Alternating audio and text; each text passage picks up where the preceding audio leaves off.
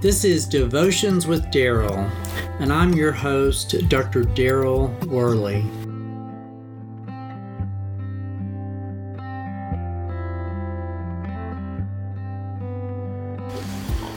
During those days, another large crowd gathered.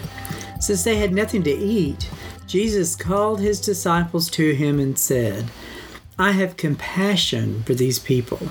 They have already been with me 3 days and have nothing to eat.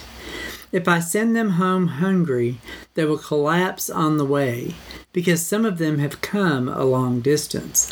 That's Mark chapter 8, verses 1 through 3. Now, if you happen to be a parent, then the situation in this passage really might be kind of familiar to you. Jesus, along with the crowds, had nothing to eat.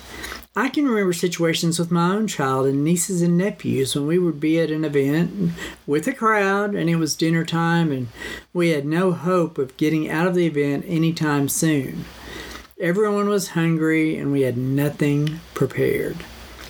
Another example is when you're out and about all day or even in the afternoon and get home close to dinner time, and there just doesn't seem to be anything in the house to eat.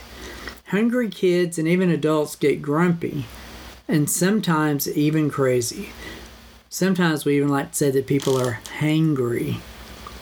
Does this sound familiar? So with all of that in mind, let's imagine being in the crowd with Jesus. Imagine the impatience, the growling stomachs, and the wondering if this miracle worker would really do a miracle for them. Perhaps the kids were getting restless and the crowd was unsettled. In the midst of it all, Jesus had compassion. We really should take a page from this example that he said. We could each take just a moment to choose compassion in the face of waiting, in the face of hunger, and particularly in the face of frustration. It might mean that we hand over a granola bar or go bring the hospital waiting room a case of bottled water. We may need to rock a fussy baby or even cook a meal for the family who just can't seem to catch a break. Each act of compassion that we perform softens hearts and causes an impulsive smile.